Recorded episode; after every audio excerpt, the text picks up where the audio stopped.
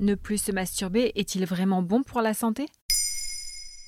Merci d'avoir posé la question. C'est un mouvement qui prend de l'ampleur depuis une dizaine d'années. L'acronyme américain NoFap désigne ces hommes qui décident d'arrêter totalement de se masturber.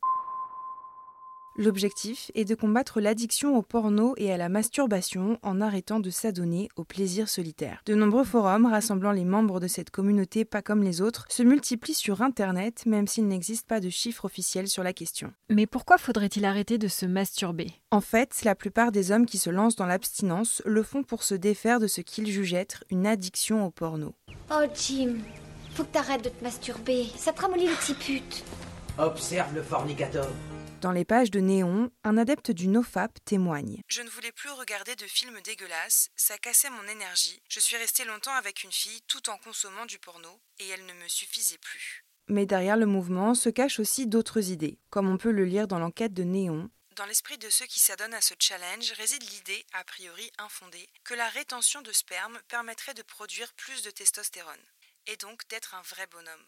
En d'autres termes, en s'abstenant, les hommes pourraient améliorer leur performance sexuelle. Est-ce que c'est vrai? A priori, non. Selon une étude parue le 22 février 2022 dans la revue Sexualities, l'arrêt brutal de la masturbation masculine pourrait même avoir des conséquences néfastes sur la santé sexuelle de ses adeptes. L'enquête, menée auprès d'un panel de 587 hommes engagés dans une démarche d'abstinence, révèle que près de 30% des personnes interrogées ont déclaré avoir eu des pensées suicidaires après une longue période sans se masturber. Selon les chercheurs, les hommes ayant le plus adhéré à la démarche sont ceux qui se sentent encore plus mal. Pire, l'expérience aurait même tendance à accentuer le risque de dysfonction érectile. Lorsque les participants échouent, la honte qu'ils ressentent peut aussi leur causer des troubles de l'estime de soi.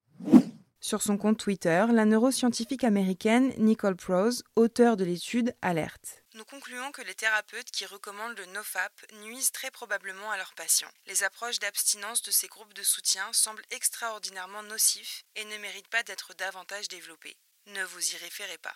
Mais que faut-il faire si on se sent addict à la masturbation? Il faut déjà commencer par distinguer l'addiction au porno de l'addiction à la masturbation. Comme le résume Philippe Arlin, psychologue spécialisé en sexologie sur le site de Slate, L'addiction est bien plus au porno qu'à la masturbation. Au grand maximum, 10% des accros à la masturbation le font sans film porno.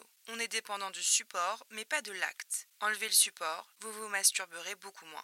Enfin, si jamais vous souffrez de votre rapport à la masturbation, vous pouvez vous tourner vers un sexologue ou un addictologue pour faire le point et mieux comprendre votre rapport à la sexualité.